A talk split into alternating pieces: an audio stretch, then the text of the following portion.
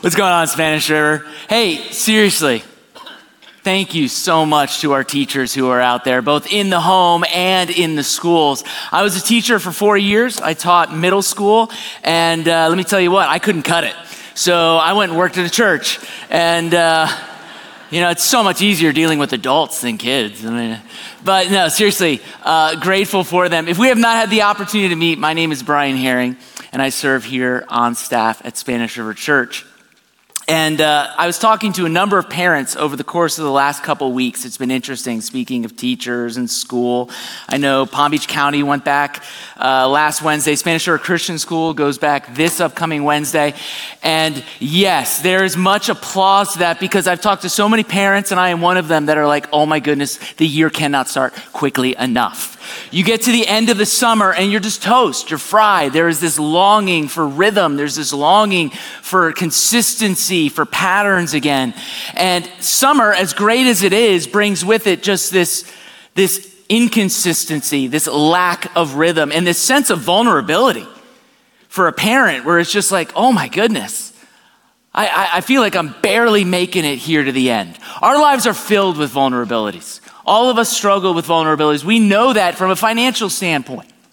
Right? Many of you who have money in the markets or who are seeing prices rise, there's this, this feeling of vulnerability, this, this feeling of lack of control when it sometimes comes to the markets and to our finances. We understand this physically, don't we? And the vulnerability, even when it comes to our health and our bodies. Five years ago, I remember coming back from just a general checkup and in the blood work, the doctor said, Hey, some stuff came up and we'd really like you to go see a hematologist. And I was like, I don't even know what a hematologist is. But he handed me that little card and it said, You know, here's the doctor I want you to call. Don't Google it. But it said hematology oncology. And I know what oncology is. I know what that is. Now, by God's good grace, it ended up being a, uh, an immune deficiency. But there was a sense of serious vulnerability as a guy not even in his 40s yet having to deal with that. We know about relational vulnerabilities, do we not? Whether that's a parent and a child relationship, and sometimes the, the tension that, that involves there are marriage relationships, business partnerships, and these friendships that at times we feel a lack of control and ability over it emotional vulnerabilities, even political vulnerabilities. And we find ourselves in these places in life where this feeling of aloneness and vulnerability, but also testing and temptation come at us, and we're like, Lord, are we alone in this? Today, I want us to read through Psalm 121. It's a short psalm. You can open up to it now, and it's only eight verses. It will show up on the screens, but I encourage you because we go back and I like to walk through these Psalms. So there'll be plenty of opportunities to underline or to relook at those passages. Psalm 121, which is a psalm of ascent, eight verses. We'll read through this together. The word of the Lord. My help comes from the Lord. Psalm 121. I lift my eyes to the hills. From where does my help come? My help comes from the Lord who made heaven and earth. He will not let your foot be moved. He who keeps you will not slumber.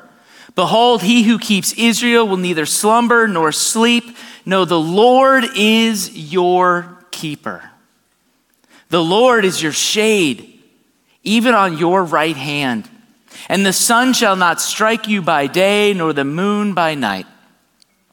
The Lord will keep you from all evil. He will keep your life. The Lord will keep your going out and your coming in from this time forth and forevermore. The word of the Lord. Thanks be to God. Pray with me. Heavenly Father, Lord, all of this scripture has been breathed out by your Spirit. Lord, it is profitable for every man and woman in this room. Lord, for our correction, for our training, for our, for our uh, being molded more and more into the likeness of Jesus. Lord, that we may be equipped for every good work. So, Lord, speak to our hearts today. Lord, for those of us who do feel alone, who are feeling the pressures and vulnerabilities of life, Lord, comfort us. Encourage us by your Spirit. In Christ's name we pray. Amen. Amen. This is known as one of the Psalms of Ascent. Psalms of Ascent take place from Psalm 120 up through about 134.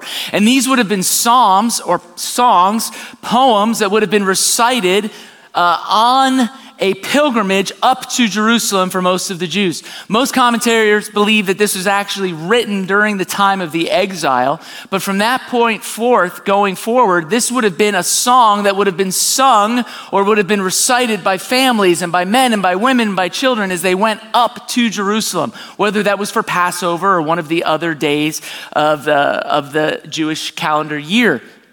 And songs are interesting like that poems, songs, we have an ability to remember them, do we not? Many of you in this room probably can still recite all 50 states and their capitals because of a song that you memorized in the fourth grade. And yet you have no idea what you did yesterday. But songs help us remember. And what this song is, especially for the people of Israel, is this is a confession.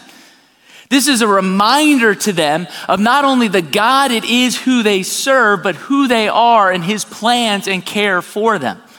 Men and women of the church, when we gather and sing in worship, it is not just some sweet kumbaya moment, but what we are doing is we are declaring in song who our God is, who we are, and what he is doing for us. Much like the ancient Israelites, we are doing the same thing. And so these songs of ascent are exactly that. Easily, memor- easily memorized, uh, a confession of the people and who their God is and what He's doing for them. And we're going to look at this two verses at a time. And for this particular passage, there's an anxiety that we see in the author. You see that picking up in verse 1. I lift my eyes to the hills. From where does my help come from. Now, we don't know the anxiety. We don't know that the vulnerability. We don't know that the testing in particular is that this, that this poet is dealing with. But there is something waiting on him, and he is looking up to the hills, more than likely looking with longing up into the mountains where Jerusalem sits. Oftentimes, when we find ourselves in these moments of vulnerability, right, we are longing for some sense of control. We're longing for some sense of answer or companionship. I said this last week. Oftentimes, our idols are revealed in our daydreams, but idols also make an appearance for us in our fears and in our anxieties. Oftentimes, what you have placed your hope in, you don't even realize until it's threatened. You, you might say, you know what, money's not that big of a deal for me. It's good. You know, I understand it's all from God until, until it starts to go away or until it's threatened. And then all of a sudden, these deep fears and anxieties begin to well up. And not just natural light anxieties, I'm talking about debilitating anxieties. Maybe health, all of a sudden, like me, for the first time, you're sitting in an oncologist office and this fear overwhelms you like, ah, Will my children even remember who I was?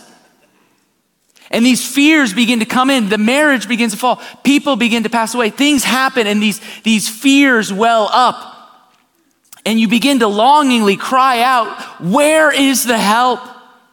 As these idols are being threatened, what this poet is doing is he's not looking towards that, but he's looking for something more solid. He's reminding himself and he's preaching to himself where his true hope, where his true help will come from. And he answers that in verse 2. He says, No, my true hope will not reside in any idol or anything in this creation, but my help comes from who? It comes from the Lord, comes from Yahweh himself, the very maker of heaven and earth. It's not enough that he declares that God is his help, right? That would be like me saying, Hey, your car's broken. I'll help you with that. Sure, I have no idea how to fix a vehicle and I have no real connections with any mechanics anywhere, but I'm with you. All right. No, for the poet, what is he doing? He's saying Yahweh is his help, yes, but I'm going to tell you why he's able to help me and how he's able to help me. The very God who made those hills, the very God who fashioned the sky above and the earth that we sit on and everything below it, He is my helper. And so he continues on He will not let your foot be moved, but he who keeps you will not slumber. Behold, he who keeps Israel will neither slumber nor sleep. Sleep and slumber are interesting. Basically, in the ancient world, oftentimes pagan deities would sleep. That was a part of who they were. Almost all ancient deities, especially if you've studied Greek mythology or Roman mythology, they're based on very human characteristics, the fallenness of man. But one of the great um, uh, travesties or, or, one of the great sins, oftentimes, that pagan um, civilizations could commit against their gods was waking them up. You read that throughout ancient literature that oftentimes, if, if a god was awakened from his slumber, he would rain down wrath on those people. And so the gods would sleep, the gods would be distracted. You see this as well when Elijah is on Mount Carmel.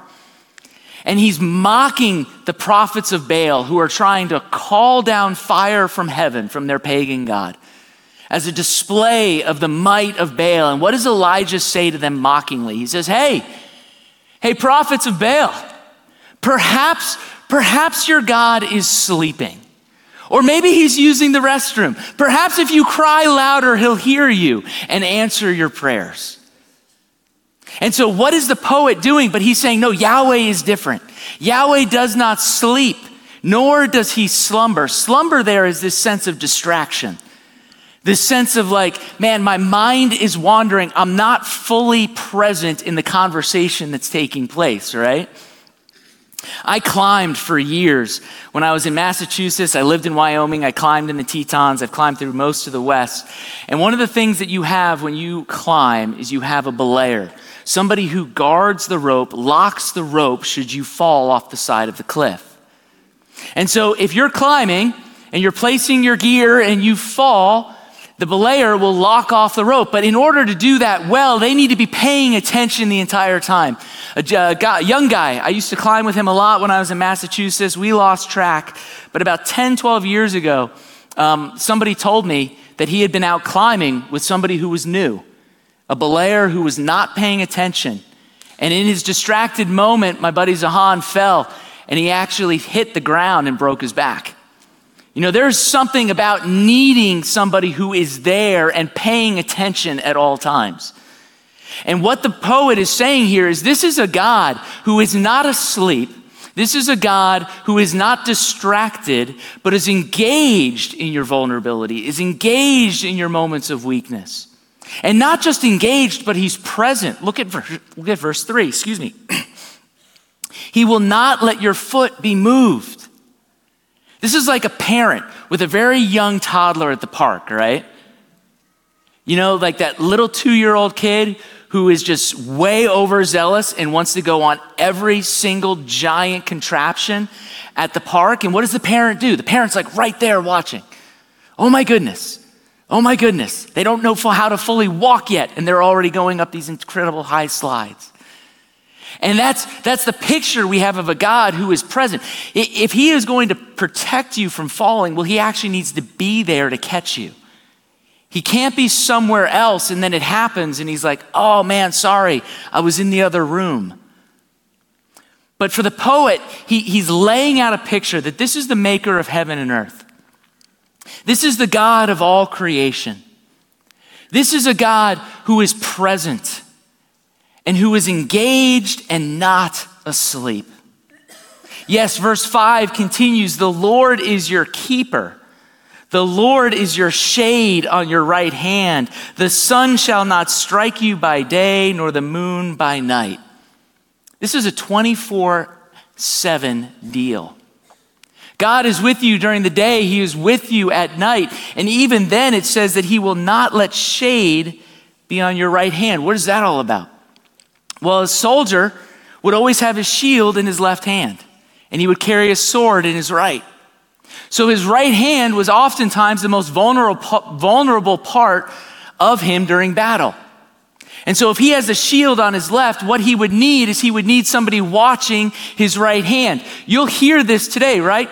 In the military, what do people say? They say, hey, I need somebody watching my back or six. I heard it over there, right? Who's on my six? Yes, yes, give props to him. Good job, Summer. All right?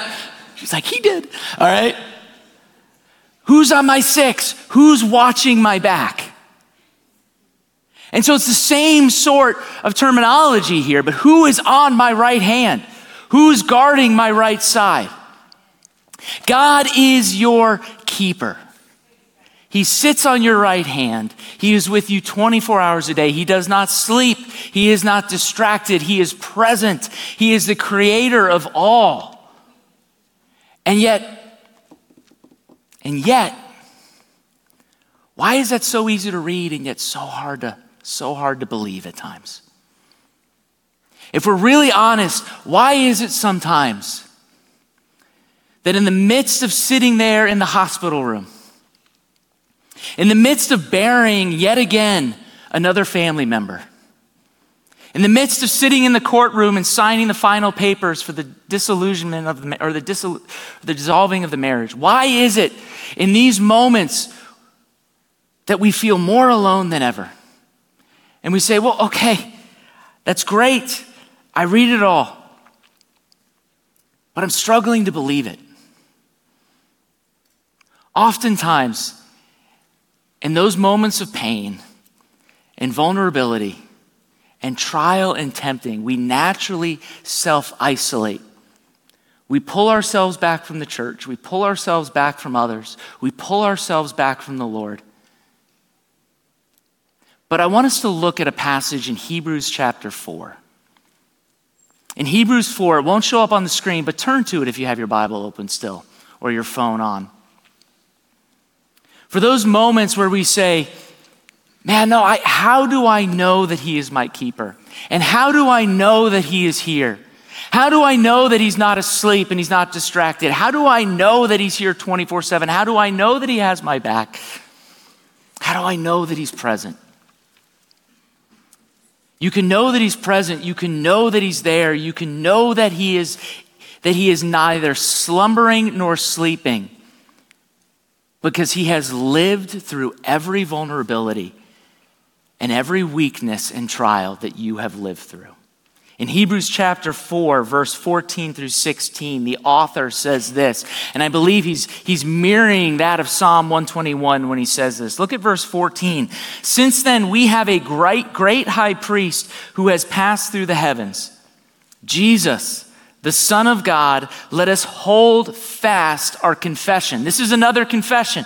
Much like this psalm was a confession of the people of Israel. Here, this author is reminding a people who are dealing with persecution, mind you, who are dealing with imprisonment, and who are dealing with the hardships of calling themselves Christians in that society. He's saying, hold fast to the confession.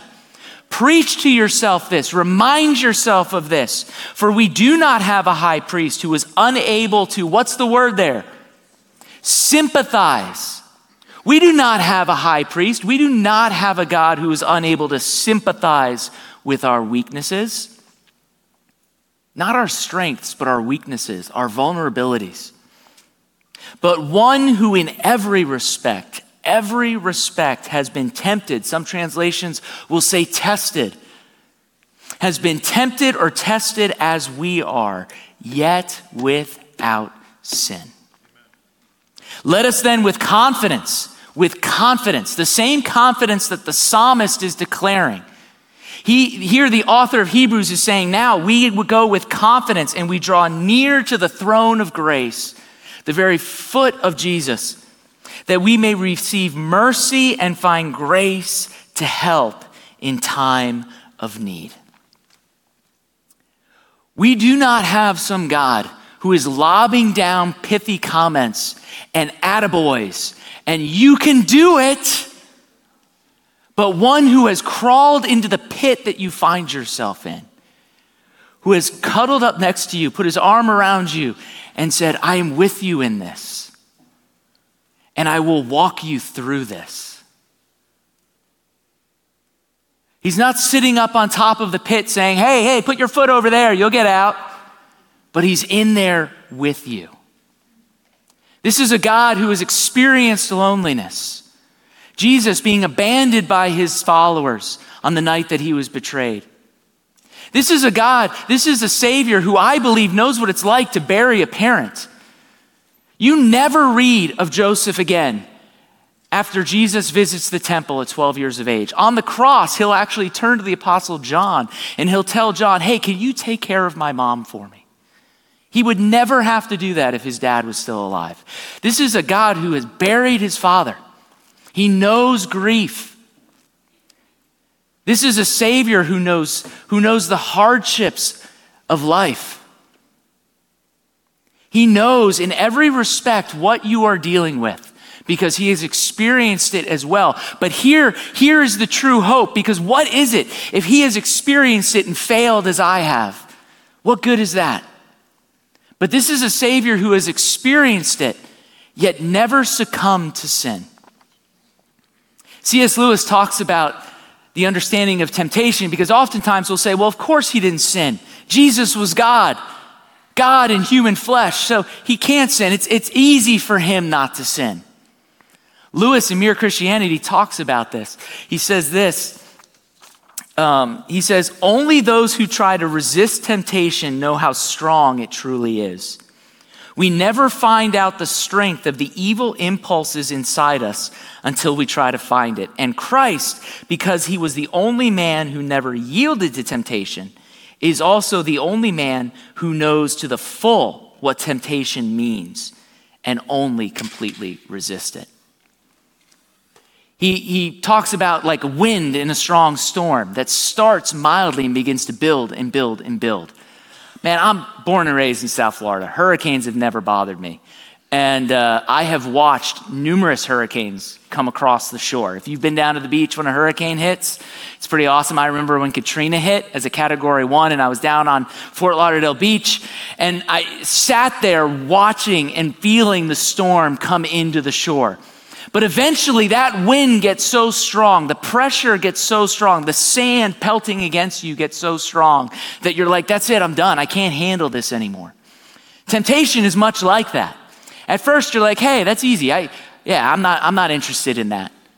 But as the temptation builds, and builds, and the resisting becomes harder and harder, and those sinful impulses begin to scream louder and louder. We eventually succumb because we're weak in our flesh. But yet, Jesus, in his perfection, took not just that amount, but even the full extent of the temptation, the full force of the impulses to sin and resisted it all. And that is a God who can sympathize with your weaknesses, but in that hole can put his arm around you and say, I have withstood this for you. So you can come to the throne of grace because I have conquered this on, on your behalf on the cross and I have risen to new life, and I am with you in this, even to the end. That is the good news that we need. In those moments where we say, Yes, but how can God know what this is like? He does because He lived it. Jesus woke up with bedhead. He probably had acne as a teenager. He dealt with this stuff. And yet, He never succumbed to sin like you and I. And so, with confidence, we can go to the throne of grace.